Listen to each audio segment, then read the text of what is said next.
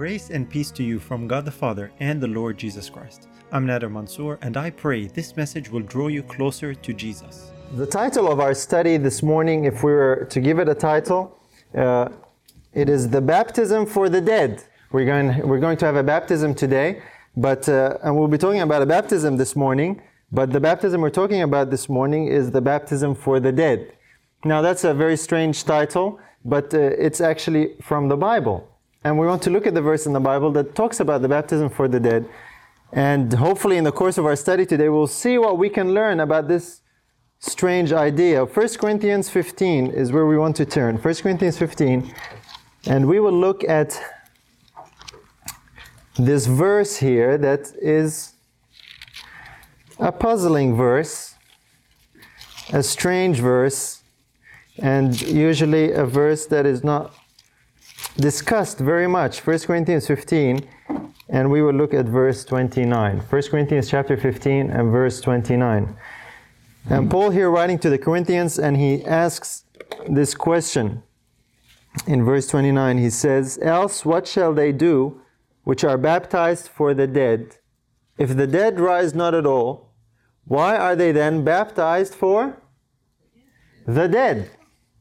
So that's what we want to talk about today the baptism for the dead. Now, uh, I have never ever heard a sermon about this verse. I don't know about you.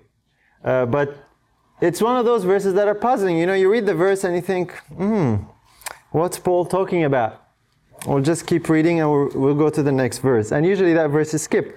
And so we want to examine this verse a little bit today because, like I said, I've never heard about uh, an explanation for this verse, and I've been puzzled by this verse at times. I'd read it and I was puzzled.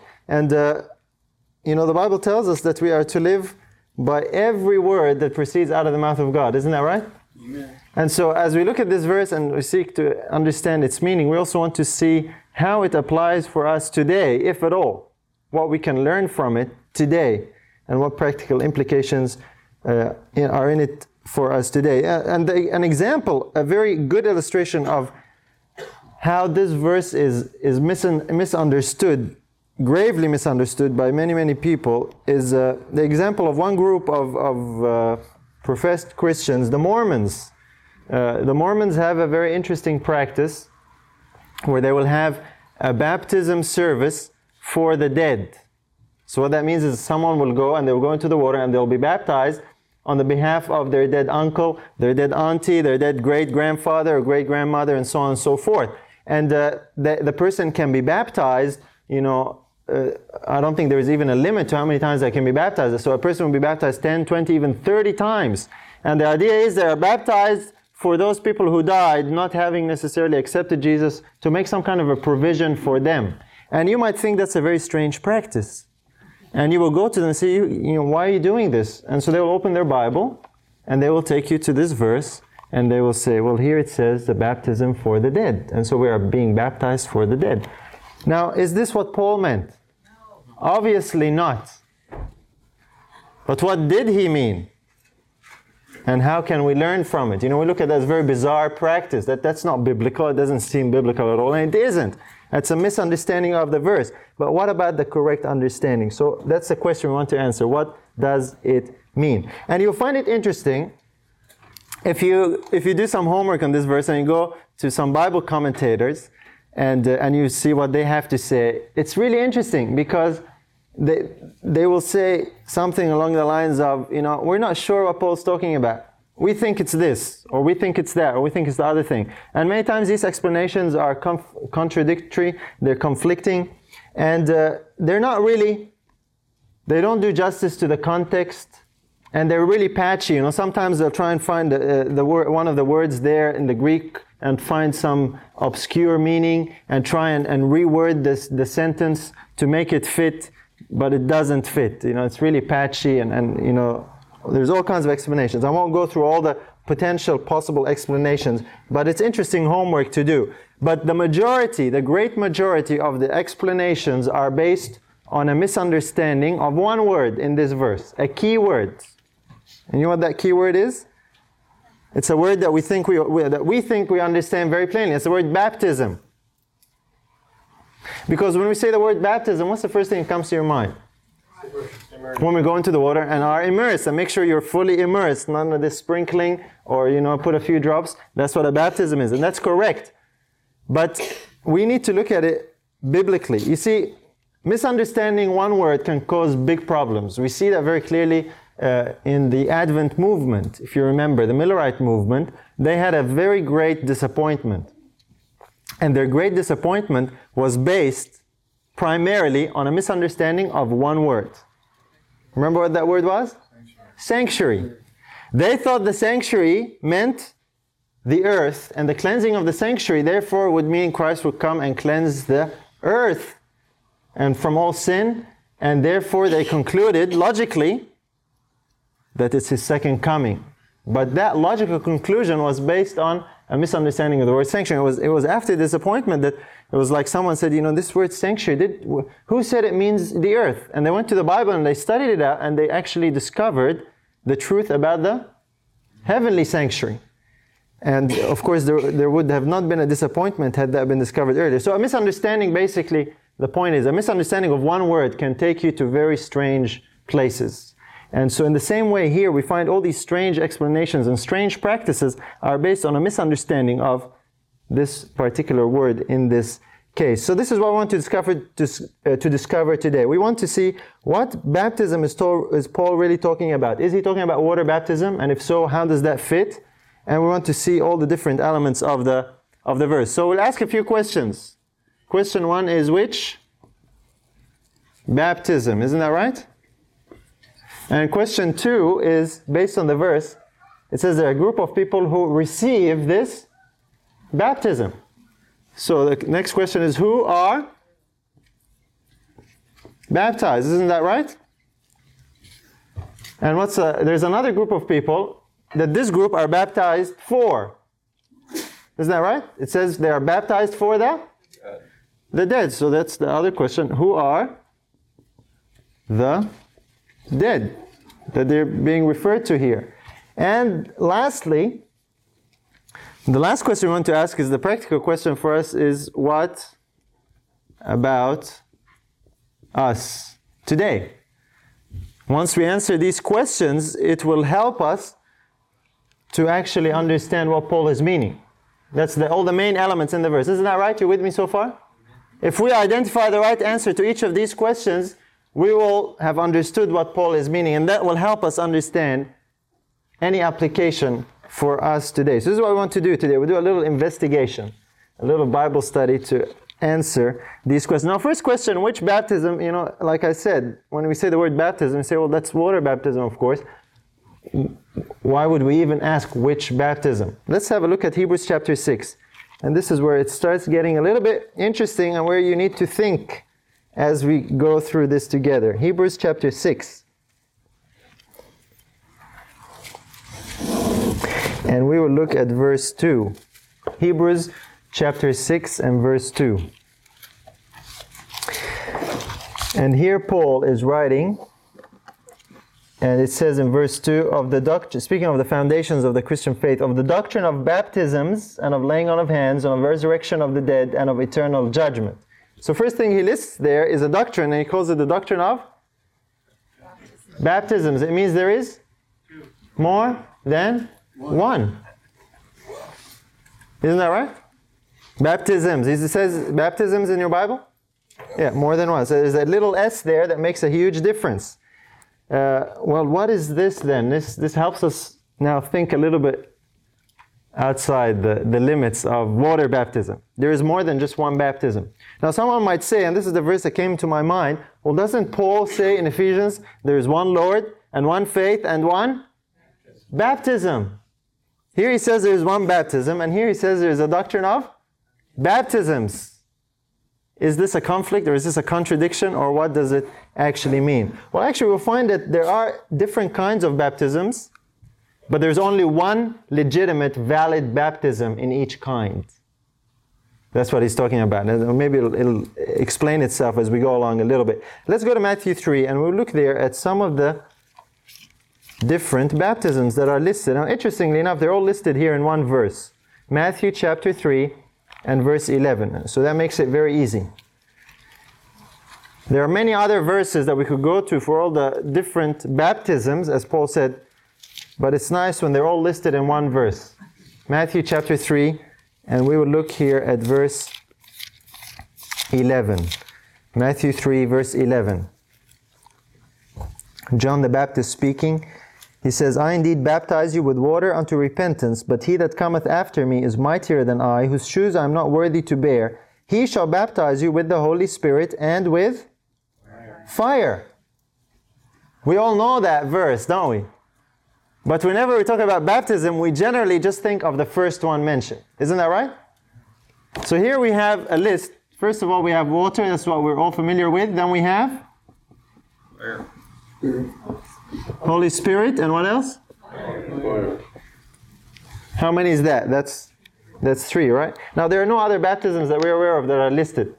So when Paul says the doctrine of baptisms, here we have baptisms, and when he says there is one baptism, there's only one genuine, valid baptism of water. Isn't that right? Or not? There's a few or one?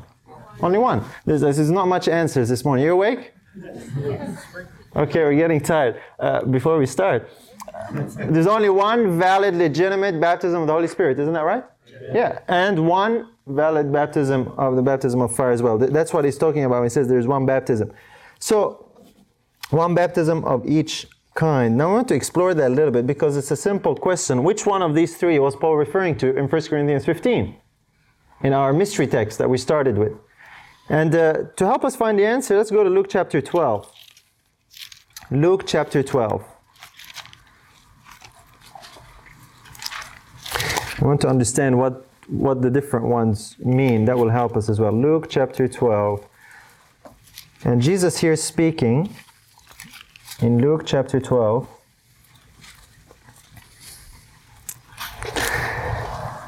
And verses 20, uh, sorry, 49 and 50. Luke 12, verse 49 and 50. And it says here, I am come to send fire on the earth, and what will I if it be already kindled? But I have a baptism to be baptized with and how am I straitened till it be accomplished? Interesting verse, isn't that right? Now, I want you to think a little bit what Jesus said here. He says, You know, I've come to send fire, and if you compare the parallel verse in, uh, in Matthew, you say, uh, he says, I am come to uh, send a sword, or to bring a sword. Now, uh, he says in verse 50 that he has a baptism to be baptized with. That's future, isn't that right? Now, I want you to think in the timeline of Christ's life. When he said those words, had he already received the water baptism from John? So he's not referring to that. Had he already received the baptism of the Holy Spirit? Yes.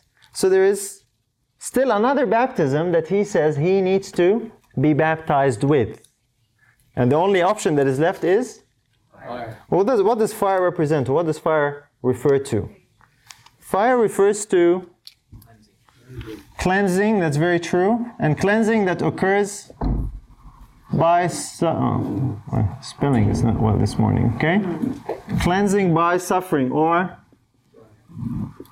trial or persecution or whatever you might to whatever word that's synonymous there. So Christ was speaking about something that would still happen in the future that he refers to as a baptism. It has to do with fire. While he had already received the water baptism and the baptism of the Holy Spirit. So, this is what the fire really represents. Fire is a fire of cleansing. Cleansing from? Sin, isn't that right? That's what we were just talking about earlier. That's what we need cleansing from. Did Christ need cleansing from sin? No. But the, as the scripture says, uh, he learned obedience through suffering, the things that he suffered. So we're going to look at that a little bit. Let's go to Matthew 20 and explore this aspect just a little more. Matthew chapter 20.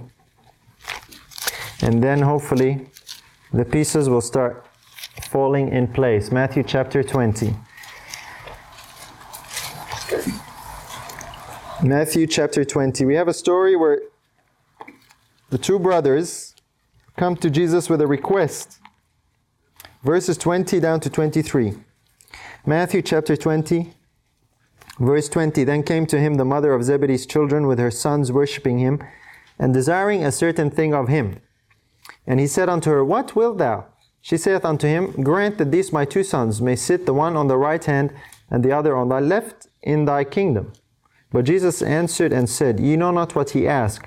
Are ye able to drink of the cup that I shall drink of, and to be baptized with the baptism that I am baptized with? They say unto him, We are able. And he saith unto them, Ye shall drink indeed of my cup, and be baptized with the baptism that I am baptized with. But to sit on my right hand and on my left is not mine to give, but it shall be given to them of, for whom it is prepared of my Father. So here's John and his brother. They come and they bring their mother to intercede for them and to strengthen their case, and they want high positions in the kingdom. And then Christ gives the answer that they need to be able to drink the cup and be baptized with the baptism. And of course, they wanted it so bad, they didn't mind what the cost was. They didn't even understand what he said. They said, Yes, whatever it takes, Lord, we will do it. And Jesus said, You will indeed drink of the cup and be baptized with the baptism, but to sit on my right, on my left, the Father, that's the Father's business, that's the Father's prerogative. Interesting here, Christ links two things together. He links this baptism that he said he's going to be baptized with, and he links it with the drinking of a cup, doesn't he? Isn't that right? And then he says that this baptism and this drinking of the cup is something that his disciples will also experience. Not only he himself, but he will experience it first. Well, what is Christ talking about? Where do we read about Christ drinking of a cup? Because that's where he is baptized with this baptism that he's talking about. You remember? In the Garden of Gethsemane, he said, Father, you know, if it, if it if you're willing, please let this cup pass from me. That drinking of the cup was the time when he was baptized with the baptism of suffering and intense trial and anguish. And then he said to his disciples that you will be baptized with a similar baptism like me, and you will drink a similar cup like me. So the cup of ba- uh, the cup of suffering or the baptism of suffering is very very clear in the scriptures. Our Lord and Savior experienced that. He experienced all three. And, and generally speaking, in our experience as Christians, we will go through all these different baptisms and generally in that order as well. Now, uh, we're going to look at that a little bit, but before we do, we need to answer this question. Which baptism was Paul referring to out of the three? Because we examined what the Bible says about all the different baptisms, all three. The water baptism. Can you be baptized with the water baptism on the behalf of someone else? Because the Bible says, What shall they do that are baptized for the dead? And for there means on the behalf of. Can you be baptized with the water baptism for someone else or on the behalf of someone else? How do we know that? Because the Mormons do it and that's so weird, we shouldn't do it. So it's obviously wrong. no. Water baptism, what does it signify? Jesus said, Go and preach the gospel to every creature. He that believeth and is baptized, the same shall be saved. So, baptism is an indication of a personal belief, individual personal belief. You can't believe on the behalf of someone else. You can't be baptized with water on the behalf of someone else. So, that means this is not the baptism that Paul was talking about. Isn't that right? What about baptism of the Holy Spirit? Can you be baptized with the baptism of the Holy Spirit for someone else or on the behalf of someone else? No, same story. That's just, that happens as a result of your personal belief, and you receive the Holy Spirit. You can't receive the Holy Spirit on the behalf of someone else. We might wish we could, but we can't because it comes as a result of your personal exercise of faith. That's how you receive the Spirit. And so, in like manner, the Holy Spirit is not the baptism that Paul was talking about. So that leaves us only with one option can you receive the baptism of suffering and trial on the behalf of someone else or for someone else? Yes. Christ did. Okay, we have yes. Christ did. Christ did all that for because Christ was our Savior. He did everything on the behalf of us. But we're not. We there are things that Christ did that we're not required to do and we cannot do, in His capacity as Savior that He did. So we need to keep that in mind. But can you receive this baptism on the behalf of someone else? You can physically, but you can't spiritually. Okay, that, that's that's interesting answer. Let's have a look at Colossians 1. Let's find a Bible answer. Because usually when we ask this question, we have a few yeses and a few no's and a few not sure. Let's see what the speaker says next. Colossians 1 24. We'll see what the Bible says. Colossians chapter 1, verse 24.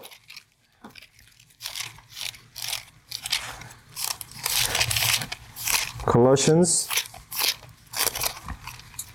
chapter 1, verse 24. Paul says, Who now rejoice in my sufferings for you, and fill up that which is behind of the afflictions of Christ in my flesh for his body's sake, which is the church. So, what's the answer? Yes, a certain definite yes. Paul says he experienced suffering and trial on the behalf of the church or for the church. Now, will we as Christians experience suffering?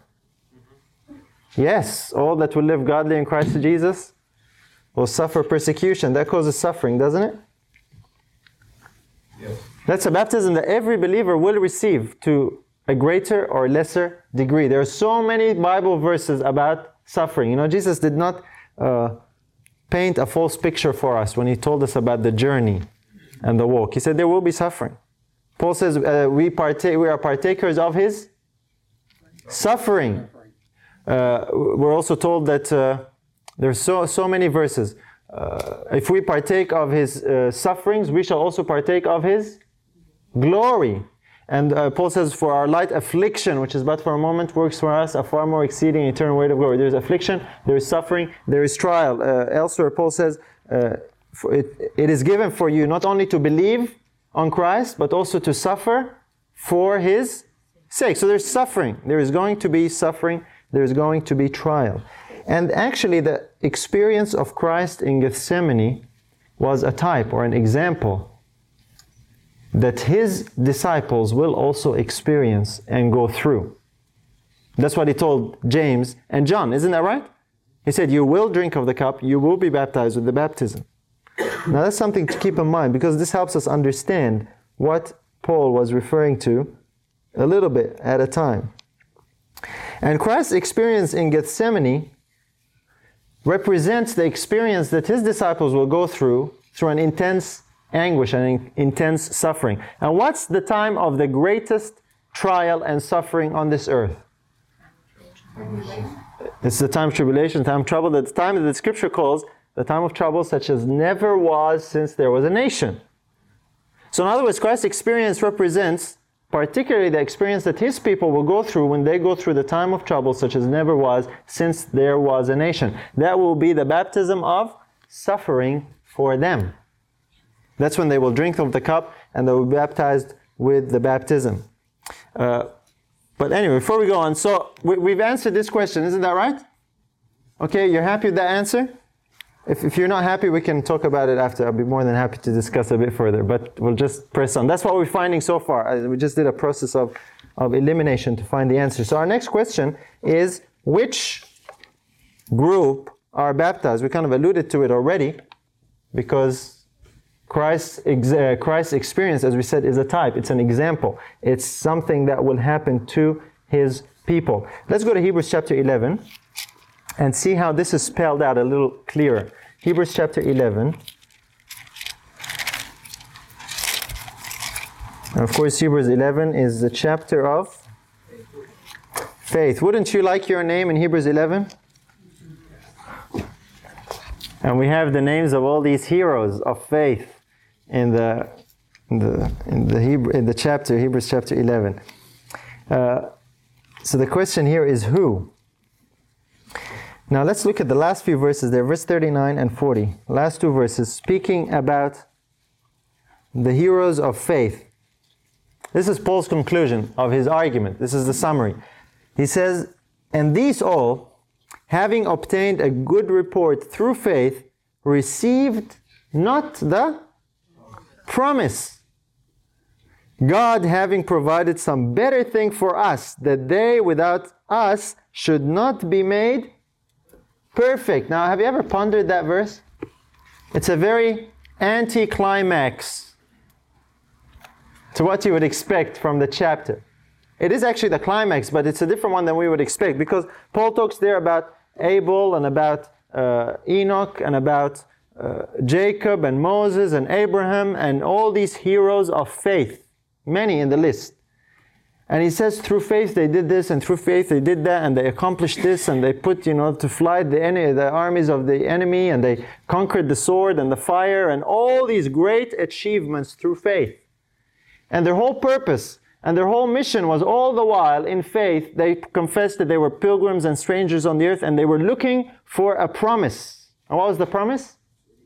The city that God built. And that city, of course, is eternal life. That's what it represents. Where you will be in the promised kingdom and have eternal life. That was their hope, that was their faith, their focus. And then he comes to the end of the chapter and he says, But you know what? They did all these great things, they obtained a good report through faith, but they did not receive the promise. And then he gives us the reason. What's the reason? Because they, without us, should not be made perfect. Now, who is the us that Paul is referring to here? It's those who are alive reading it, right? Because all the others are dead. Paul is referring here in particular to the last group of people through whom the reception of the promise can be given to all these faithful. You see, in other words, Moses, uh, well, Moses is in heaven right now, but the fullness of the promise is not realized even for him. You know, the city is pretty empty, he's walking alone there. The city is to be inhabited by people. It's God wants his whole people to receive the promise. So these people, these faithful people like Daniel, like Joseph, like Joshua, they have not yet received the promise. Their reception of the promise is dependent on the us. And without us, they cannot be made perfect. There's a connection here. There's a very important connection that we want to explore a little bit more. You see, this group of people that Paul has in mind here is a group of people that can bring about the reception of the promise for all the saints of all time. Not just for themselves. That's why he says, They without us should not be made perfect. You see, all the saints, all the faithful of all ages are waiting. They're dead in the grave. I know they're not aware of the passage of time, but they're waiting. You know, uh, you think God is happy that Abraham is in the grave waiting? Or David is in the grave? Or, or Joseph? Or Daniel? You know, God's plan and purpose for them to enjoy the blessing, but they cannot receive the promise. They without us are not made perfect. So, what are they waiting for? What is the hold up. What are they waiting for? Romans chapter 8 gives us the answer. Romans chapter 8. Romans chapter 8 and verse 19. Paul, the same author, expresses this waiting for something a little clearer. Romans chapter 8 and verse 19. Romans 8 19.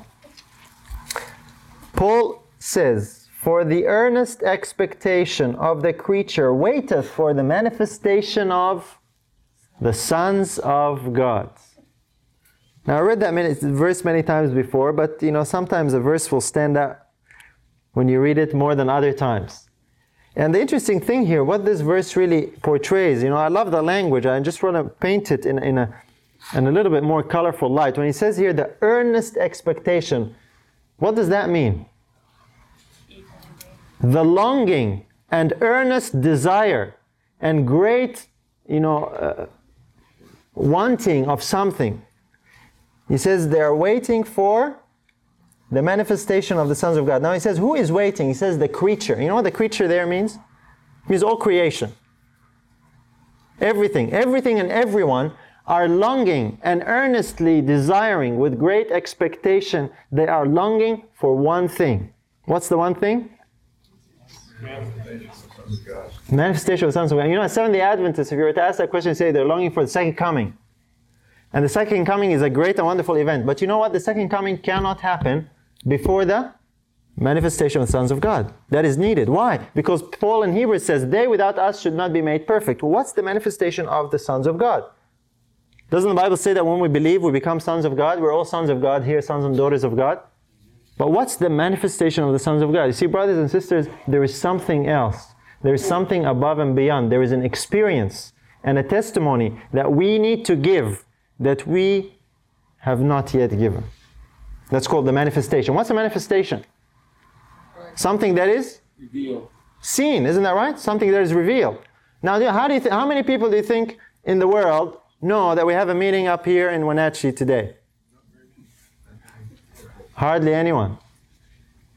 You see, God is saying that He is longing earnestly. All of creation, everyone's actually longing for the manifestation or the revelation of the sons of God when they will be seen. And they will arrest the attention not only of the world but of everyone else. You see, this is the full realization of the gospel claim that God will have a people on the earth who will fully reflect the character of Christ. And that will be as a testimony to all nations.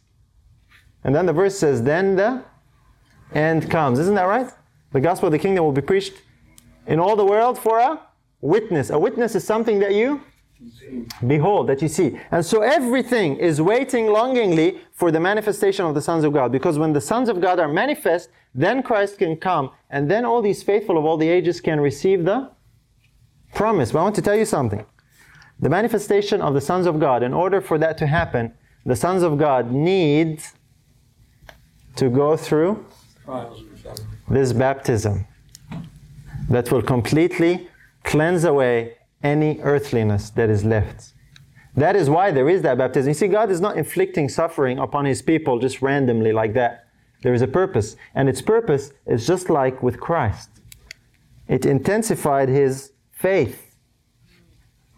And He went through that experience as a type, to be our Savior, and as a type for us as well. You see, experience, this time of trouble, is needed for God's people. The type for that is also in the story of, of Babylon. You remember three Hebrew boys in Babylon who did not bow to the image?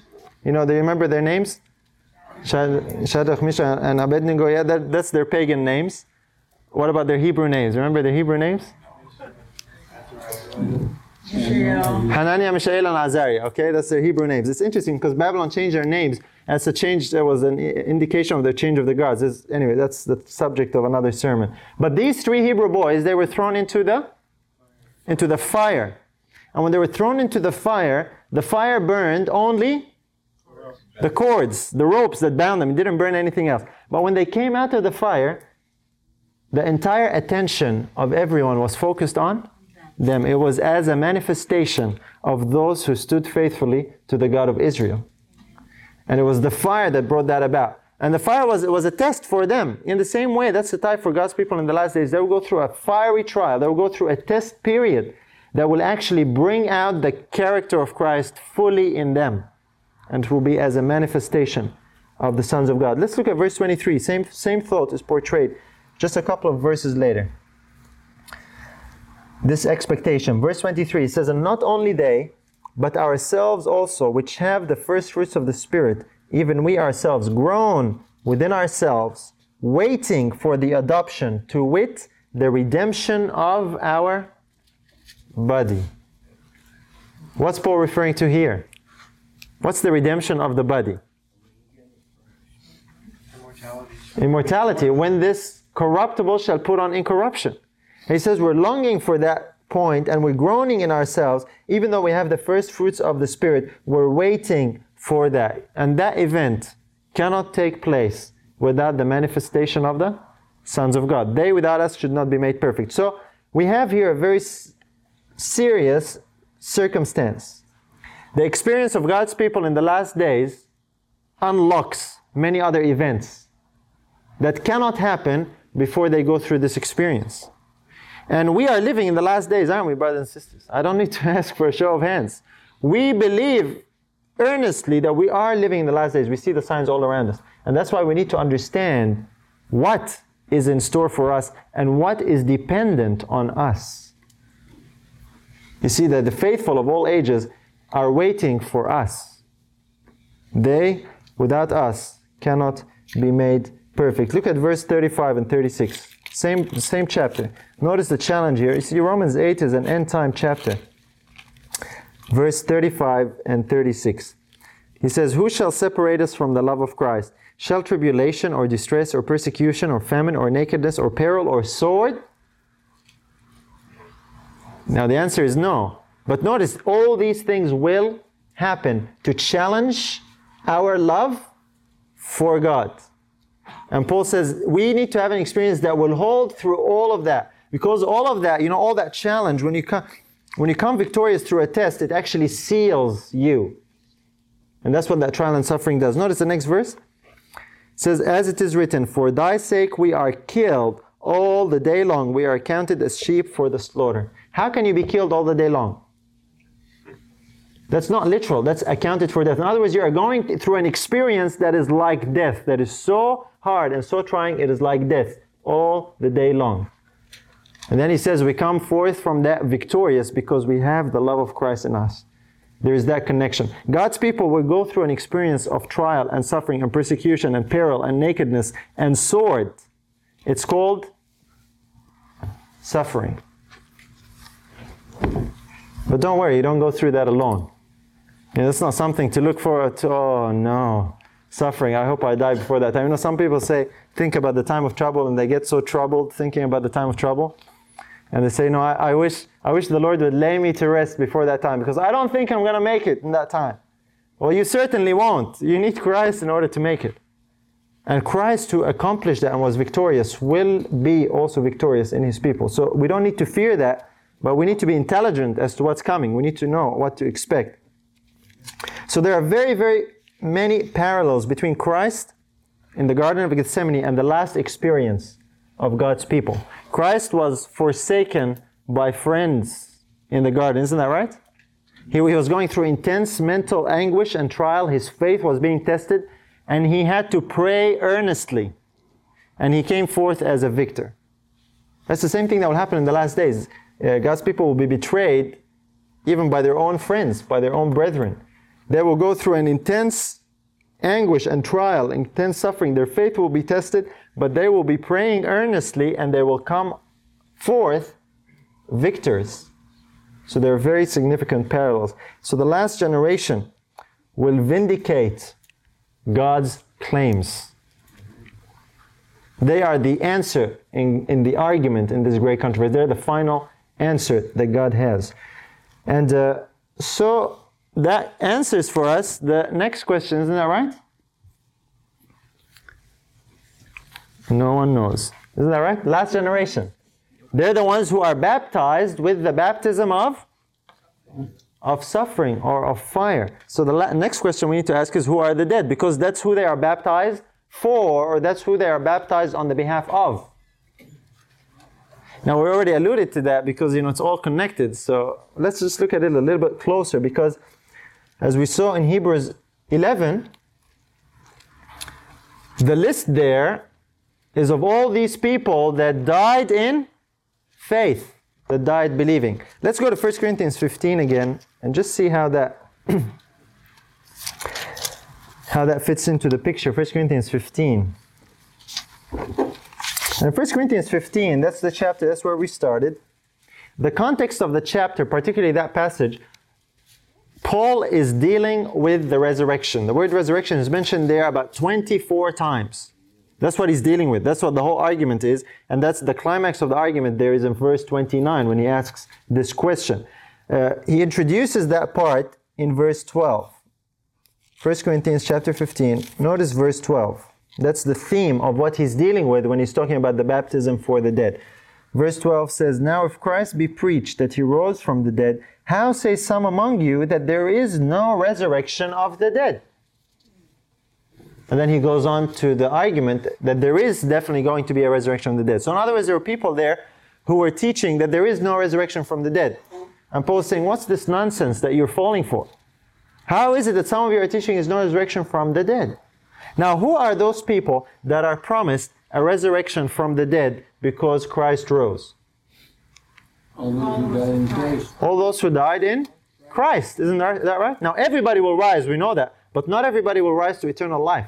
Only those who have died believing, who died in Christ, they will rise to eternal life. They're the ones who are promised a resurrection. That's why Paul says we have hope. Otherwise, if we didn't have a resurrection, we would be the most miserable people in the world. There would be no hope for us. But there is a hope, and the hope is that there is life beyond the grave.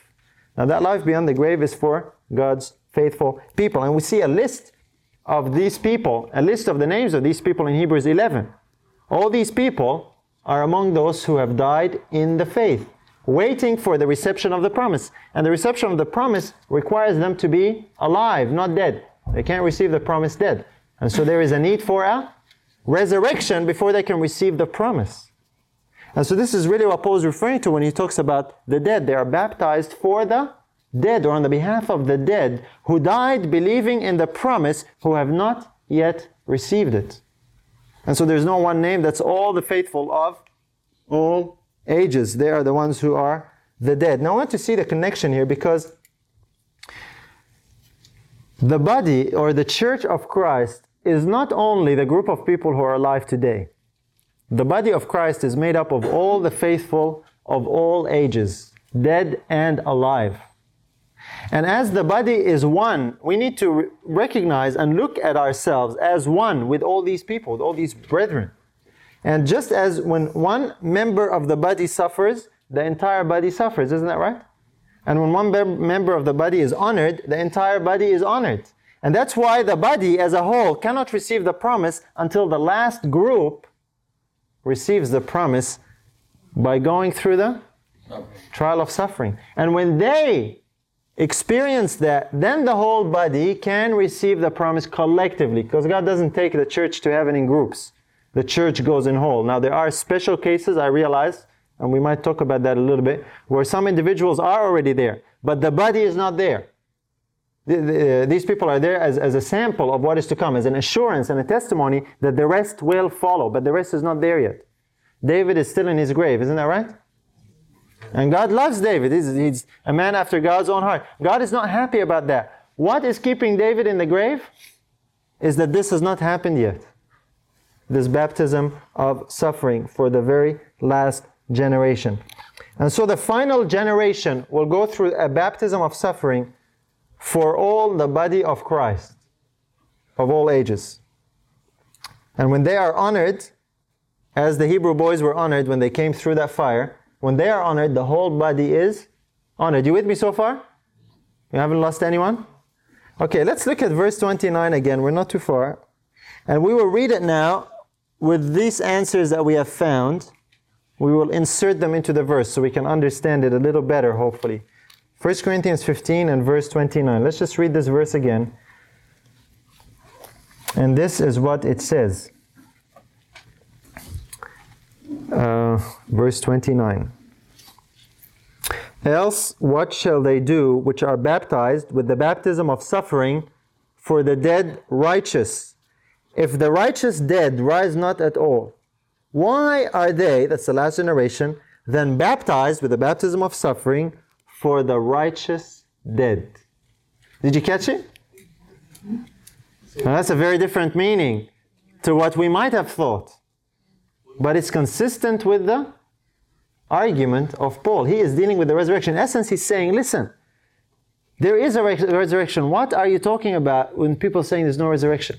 What about this last generation? And they go through all this suffering and trial when they go through this baptism for all those who died. Why in the world are they going through this intense suffering experience if all the dead will not rise? What's the point of it? That's what he's saying. In other words, there is great importance placed on the experience of the last generation going through that baptism of suffering. All the righteous of all the ages are waiting longingly and earnestly expecting that manifestation in order for them to receive the promise. Now, we might have not thought about it that way before. That Daniel is waiting in his grave to receive the promise. And his waiting is not because God is taking his time, it's because God's people have not yet gone through this experience. God's last generation people. You see, there's something interesting as we look to Christ, because he's the type for us. In Hebrews chapter 12, Christ was the type for this particular experience. Hebrews chapter 12. We're almost there. Hebrews chapter 12.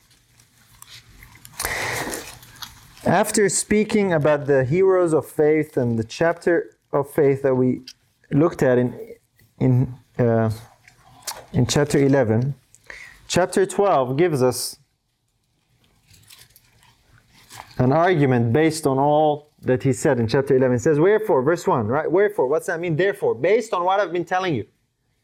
Therefore, Verse 1. Chapter 12, verse 1. Wherefore, seeing we also are compassed about with so great a cloud of witnesses, let us lay aside every weight and the sin which doth so easily beset us, and let us run with patience the race that is set before us. So he's encouraging the us that he finished off with in verse eh, in chapter 11, right? He says, They without us should not be made perfect. Then he says, Okay, here is some encouragement for you. We have so great a cloud of witnesses. We have all these people who are great in faith to urge us on. Let us run this race with patience. Now, you run a race in order to to win, to finish it, right? You know, sometimes even if you don't win, but if you finish the race, you know, there's, there's some honor in that. And you know, some people are coming last in the race and they run around, but they must cross that finish line. If they don't, it's like a big failure. Even though they're not first and they might be last. You know, everybody's gone home, there's just a few people left, but they, crossing the finish line is important. So the purpose of running the race is to get to the end, is to finish the race. And then in, in order to urge us on, actually before we go on, let's, let's something here. What is the biggest hindrance in our running of this race? According to this verse. It says, Let us lay aside every every weight and the sin which doth so easily beset us. There is one sin that so easily besets us that Paul says, Listen, let us run, let's lay aside this one sin that so easily besets us. What is this one sin? You ever wondered? What is the one sin that he is talking about here that he says so easily besets us? So, unbelief. Unbelief. Unbelief. Okay. There's a few answers. That's good. This is uh, some right answers. It's very true. It is unbelief. You know why it's unbelief? Because notice what he finished telling us in chapter 11. This person by faith, faith, faith, faith, faith, faith, all through the chapter. And then he says, Let us lay aside the sin that easily besets us. So, what is it?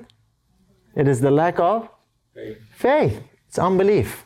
That's the sin that does so easily beset us. So he's encouraging our faith. And as we're told, you know, the more you talk faith, the more faith you will have. So Paul is talking to us faith all through chapter 11 to encourage our faith. And he says, okay, I've encouraged you with all this faith, with all these faithful people.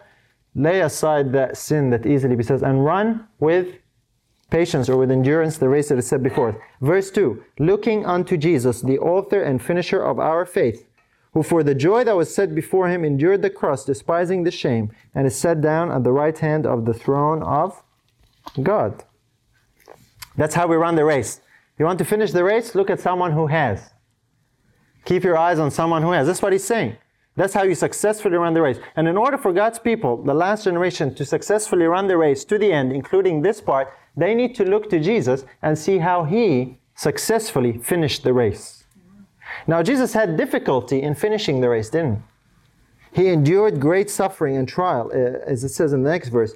But it says he endured the cross for a reason. What caused him to endure the cross?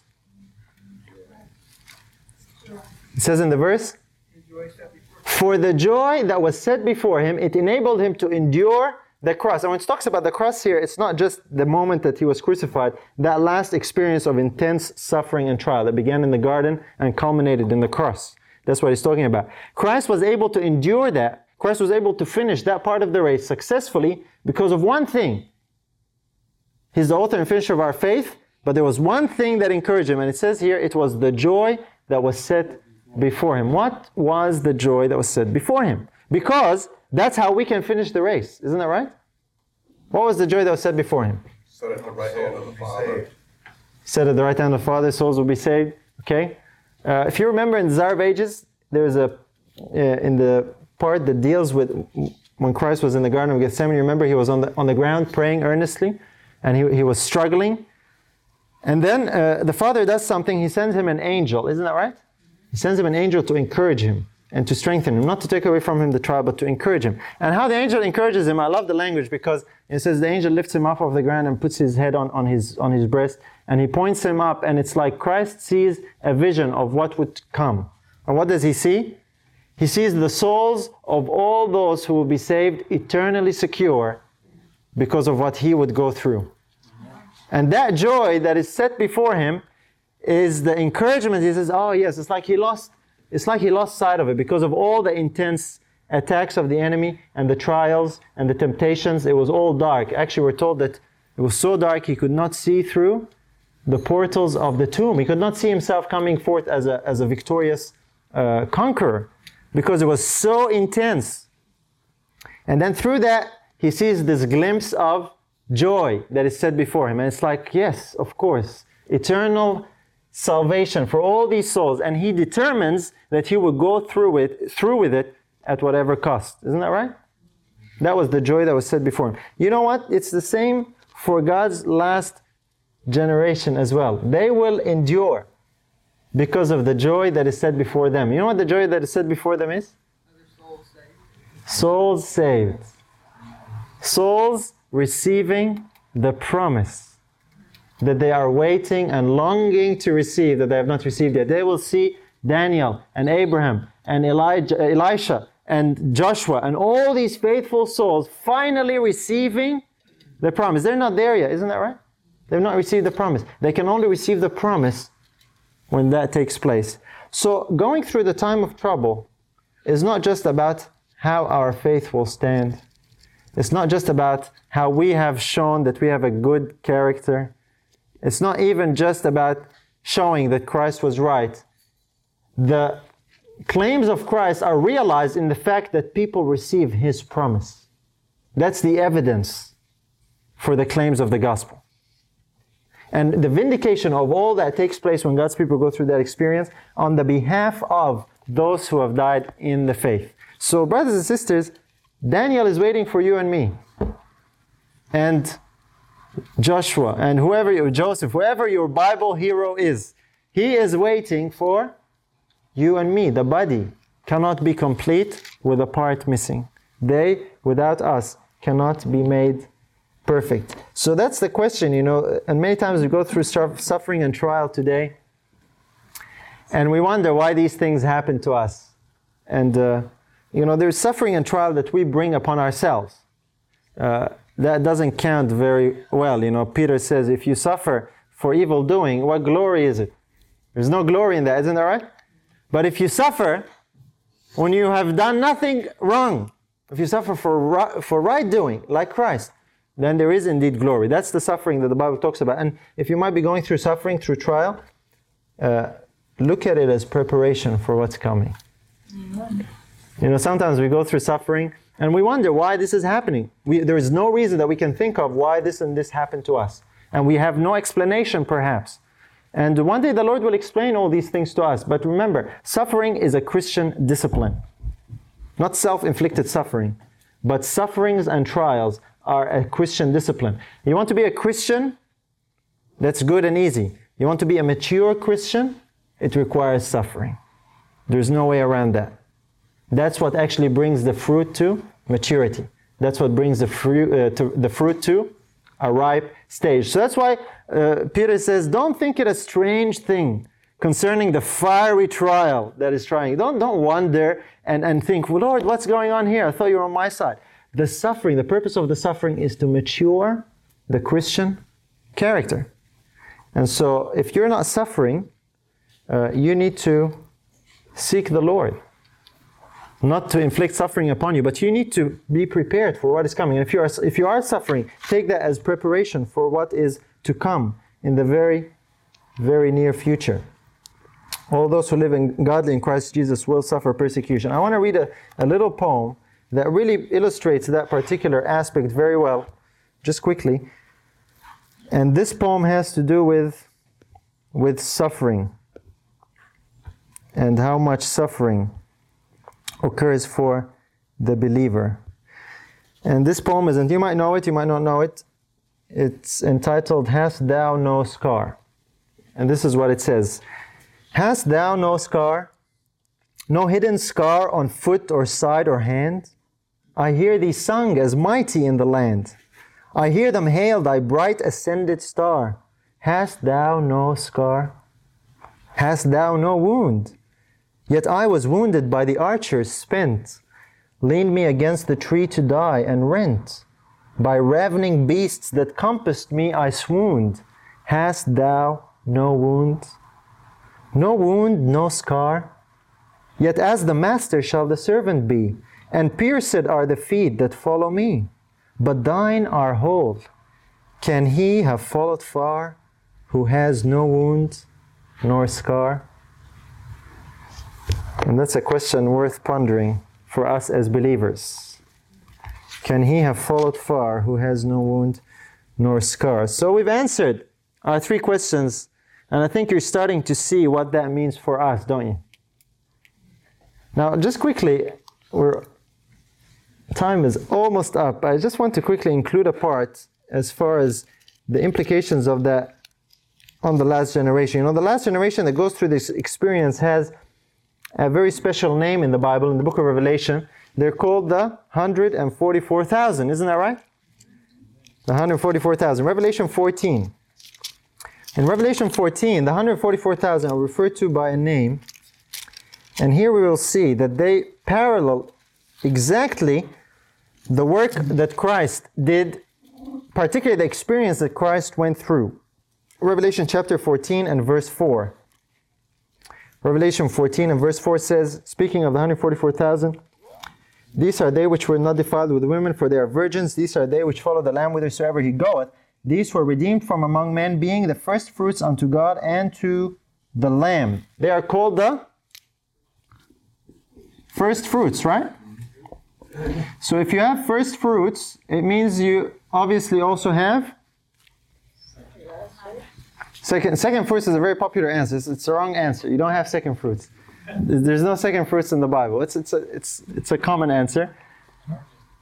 What follows the first fruits is always the harvests. So we're told here that the 144,000 are referred to by that name. Isn't that right? Let's go to 1 Corinthians 15, back again there, and see how the picture develops in more detail. This is not just, you know, one, this is many angles where you can see the same thing. 1 Corinthians 15. And we will look there at verse 20, just quickly. 1 Corinthians 15, verse 20. it says here, But now is Christ risen from the dead be- and become the first fruits of them that slept. So Christ here is also referred to as the and he is the first fruits of them that So you see Paul's argument there in the chapter. There is an order here. It's first fruits, and when the first fruits comes about, then there is a, a harvest. Let's just underline this. This is the this is tight. Okay, and the and the 144,000 are like Christ. They go through the same experience. They are also called the first fruits. Look at verse 23. Same thought again. Notice the sequence here. Verse 23, same chapter. But every man in his own order. Christ, the first fruits. Afterward, they that are Christ, when? At his coming. Same thing, right? So that's when the harvest will take place. In other words, that's when all these dead who have died in the faith will be harvested. There are them that slept at his coming. But before that takes place, this has to come to maturity. And this can only come to maturity if they go through the experience of suffering on the behalf of this group.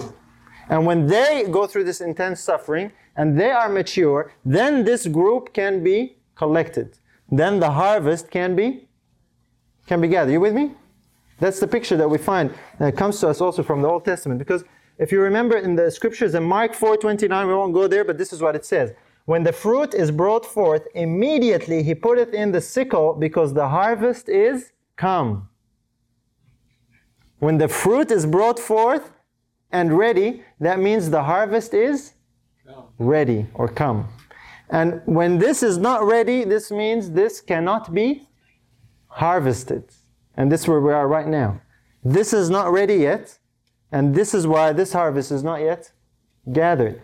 And this is why Paul says, they without us cannot be made perfect. They cannot be harvested without the us right here. And this is what we're talking. Okay, so you're seeing the picture here from just from a bit of a different angle, from the first fruits and the harvest. Now, of course, when does the harvest take place?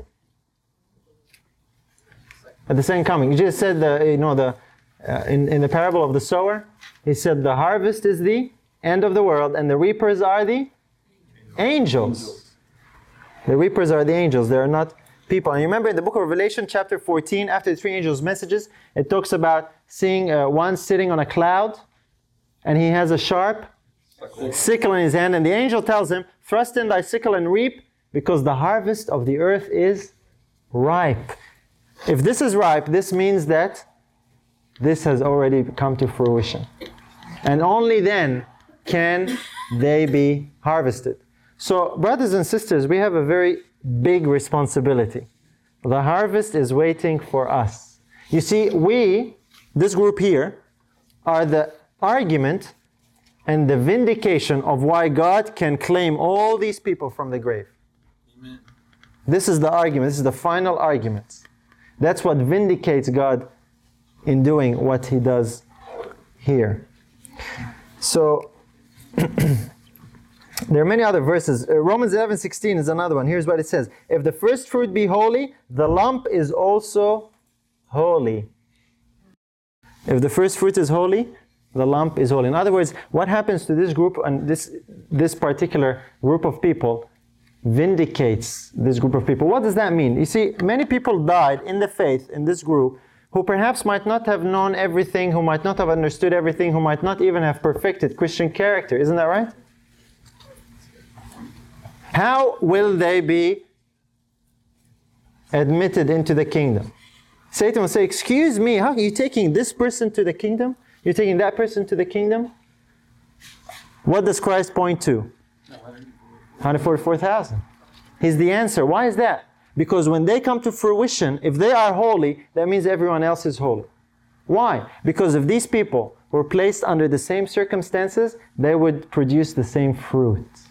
Amen. Amen. Because if one part of the body is honored, the rest of the body is honored. So they go through this experience on the behalf of everyone else. Now, this is the responsibility on our shoulders. Now, I want to tell you something. We are told to strive to be among the. How do you read? You all know that, and we all strive. You know why we should strive? This is a good reason to strive. Amen. You know, we think of that about you know, maybe for, for selfish reasons usually. Oh, I want to be front seats in the bus. That's what 144,000 are, huh? That's the front row in the bus of salvation. Generally, that's what we think of. They have the honored position. And, uh, you know, maybe we'll be closest to the throne, we'll be close to Christ. These are all good reasons. But, brothers and sisters, I want to give you a greater, maybe expand your horizon a little bit, a greater purpose and a greater reason. The whole body is dependent and waiting for the manifestation of the sons of God. You know, when we get to heaven, uh, I'm sure you all do, you want to go meet your favorite Bible hero, isn't that right? You know, the stories of Daniel or, or Joseph, whoever it might be, and you want to go meet them and you feel like you know them. And sometimes we go places and, and people come and maybe they watch some of our DVDs and they come and they meet me and they feel like they know me. I don't know them, but they feel like they know me. And some, some people uh, express that here. And, and it's great. I appreciate that, but I don't, I don't really know them. But they feel that they've seen all these things and watched me and they feel they're familiar with me. We feel we're familiar with Abraham and, and Moses and all these people. We read their life story. We know all these details and we feel, I know, I'd, I'd recognize him in heaven. Oh, that must be Moses. And we feel like we want to go and talk to them and meet them and, and tell them how their example might have inspired us and encouraged us and so on and so forth. That's great and wonderful. But have you ever thought about it the other way around? If maybe Daniel and, and Joshua and Elisha would be longing and waiting to meet the last generation. Why? The last generation that enabled Christ to harvest them.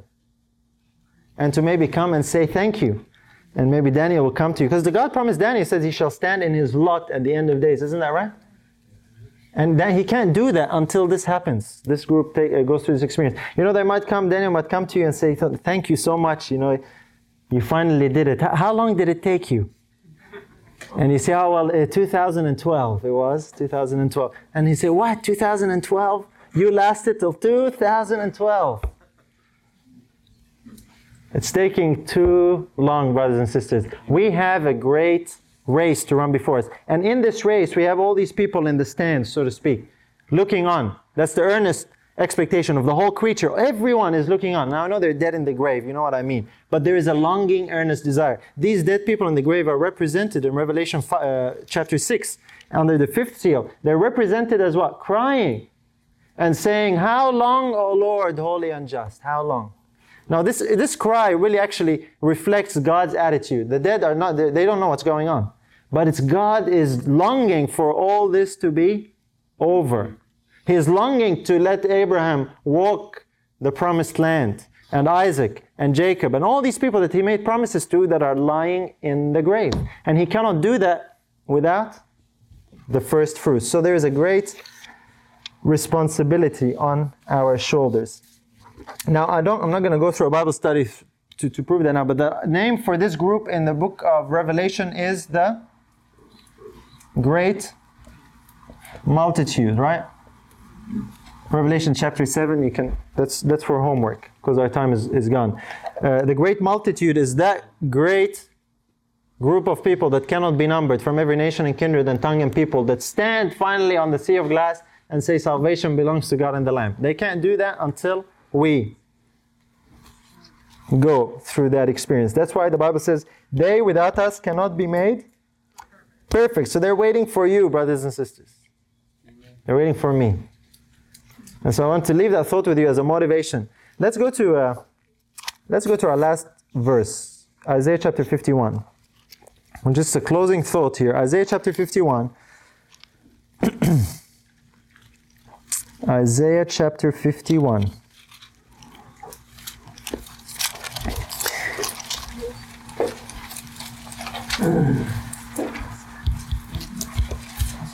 Isaiah chapter 51, verses 22 and 23. Isaiah 51, 22 and 23. The Bible here says, Thus saith the Lord, th- sorry, thus saith thy Lord, the Lord, and thy God, that pleadeth the cause of his people. Behold, I have taken out of thine hand the cup of trembling, even the dregs of the cup of my fury. Thou shalt no more drink it again. Praise God. You know what that's talking about? That's talking about this cup here. God's, God is closely watching this experience. And there will come a point when, in the drinking of this cup of suffering, God will say, Enough. Mission accomplished. No more. And He takes that cup out of our hands. And particularly, it says here, He takes the dregs of the cup. Isn't that right? You know what the dregs of the cup are? That's the part that Jesus drank that we don't have to drink. You know what that is? Death. His suffering led ultimately to his death. The suffering of God's people in the last days will be intense, it will be severe, but before death comes, God says, okay, that's enough. They will not die. So only Christ goes through that experience. And then God takes that, and the beautiful thing about it here, it says, You shall no more drink of that cup ever again. Isn't that right? So that needed experience is not something that God inflicts upon His people for any other purpose than to bring them to the level where they are prepared to face the, the greatest argument of Satan. That this whole claim is all wrong. And this, uh, and so, in other words, God is very, very closely watching the furnace, and He will not allow any extra flame than what is needed. And when it's mission accomplished, He'll say, "Okay, that's enough," and that is finished. And then verse twenty-three. But I will put it into the hand of them that afflict thee, which have said to thy soul, Bow down that we may go over. And thou hast laid thy body as the ground, and as the street to them that went over. God takes the cup and he gives it to the he gives it to the wicked. So don't look with fear and trembling on the time of trouble. God can see what's going to come, and God has promised that He will intervene. He will only put us through that which we actually need. We don't go through that time alone, you know, destitute of any help. Christ is there with us to sustain us. We only go through that time by looking unto Jesus, the author and finisher of our faith. I just wanted to share with you a little bit of the joy that was set before him. So that, that time when we're up in the cave somewhere, you know, you can look at me and say, Hey, Daniel, Daniel will be out of his grave when we go through this experience. And that will encourage us. or you're down in the valley somewhere surrounded by I don't know what troops going to kill you. You know, brothers and sisters, these things will happen. We need something to encourage our faith. That's what encouraged the faith of Christ in the garden. It was the joy that was set before him. One final illustration, and I think this illustration brings it all together very well. You know, recently the Olympics were on in London, and uh, when I used to like to watch that stuff, there was one particular race I used to really enjoy watching, and that's the relay race. You know the relay race? Where they have a team, usually of four, and they have to run, not all at once, but they have to carry a baton, right? And the idea is that they would one start and they would pass the baton on and, and so on until they get to the end. And uh, of course, the, the, the object is you need to get to the end with the baton. If you drop it, along the way and you get to the end, that's no good, right? Uh, you don't win. You have to get to the end with the bat. So, of course, the, the runners, they develop the skill of uh, running and at the same time being able to exchange the thing and they grab it so they don't drop it and they still keep running and, and beat the team. Now, interestingly enough, there are some principles in this particular race that have everything to do with what we're talking about. Paul says that we are to run the race that is set before us with endurance. And we are really in a relay race. We're the last runners. And the baton we're carrying is the baton of truth. That's been entrusted to us. In all these previous runners, uh, Daniel ran his shift and he passed on the baton, and Elisha ran his shift and passed on the baton, and David and all these great men of God, they ran their little shift and they passed it on. And you know, it's interesting that as the race progresses, the climax of the race is on the very last runner. Isn't that right?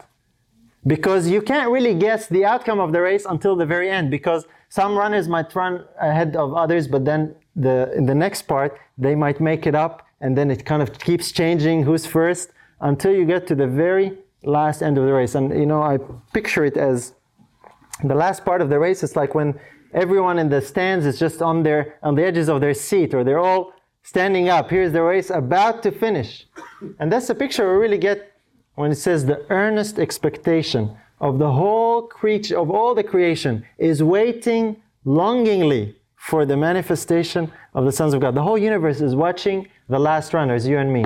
And you know the sad, the sad fact of the matter is the last runners are asleep and they've dropped the baton.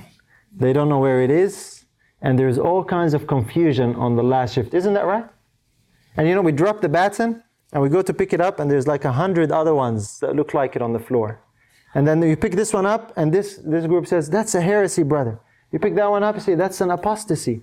Oh, this is this one, and this is that one. You need to make sure you pick the right one up. You see, what Satan has done is he is trying to cause us not to finish the race. That's what's happening, isn't that right? And I just find it amazing that that race illustrates that whole thing very, very well. And you can just imagine the disappointment. If that happens in a race, you know, all the runners that ran well at the beginning, and then the last one, you know, starts, fumbles with the thing and he drops it and, and runs off track. And they're all like, oh, what are you doing? We ran so well and we were relying on you, and you go and do that. That's what's happening with us, isn't it? And the beautiful thing about the race also is this the race is not finished until the last runner crosses the line with the baton. It doesn't matter how well the first runner may have run, it doesn't matter how poorly they may have run. The race is only finished for them when the last runner runs. And you know, they only win as a team. And that's why it's a beautiful picture because you know these, these people, these faithful people of the ages, they've run their shift, but they still have not won the race yet. They haven't fin- the race is not finished. Why? Because the last runners are still needing to cross the, the line. That's the last runner. So I want us to think of ourselves as the last runners in this race. And then there's another interesting aspect in the race. You know, there's a strategy. There's a strategy as how the, the trainers or the, the people organize, you know, the, the runners, they, they put, usually they put the best runners at the beginning and at the end. And the not as good runners, they're in the middle part. Because usually it's, it's in four sections, right? And the reason for that, usually the best runner is the one at the very end. The reason for this is in case, you know, some of the first runners maybe don't do as well or, or they mess up, the last runner can make up for their failures. You know, if he lags behind a little bit and the others overtake, if the last runner is really good, he can take that thing and really go for it and he can make up for the failures or the, the lagging of the other runner. We are the last runners, brothers and sisters. There's a lot of weight and responsibility on our shoulders. So I just want to admonish you and encourage you, as Paul said, let us run with endurance the race that is set before us, looking unto Jesus. We have this coming before us, but don't keep your eyes on this. Keep your eyes on on Jesus. That's my prayer, that's my challenge to you today. If you were blessed by this message, remember to subscribe and share it with others. We're available on Apple Podcasts, Spotify, and wherever you listen to podcasts. Your prayers and support are appreciated. May God richly bless you through His Son Jesus.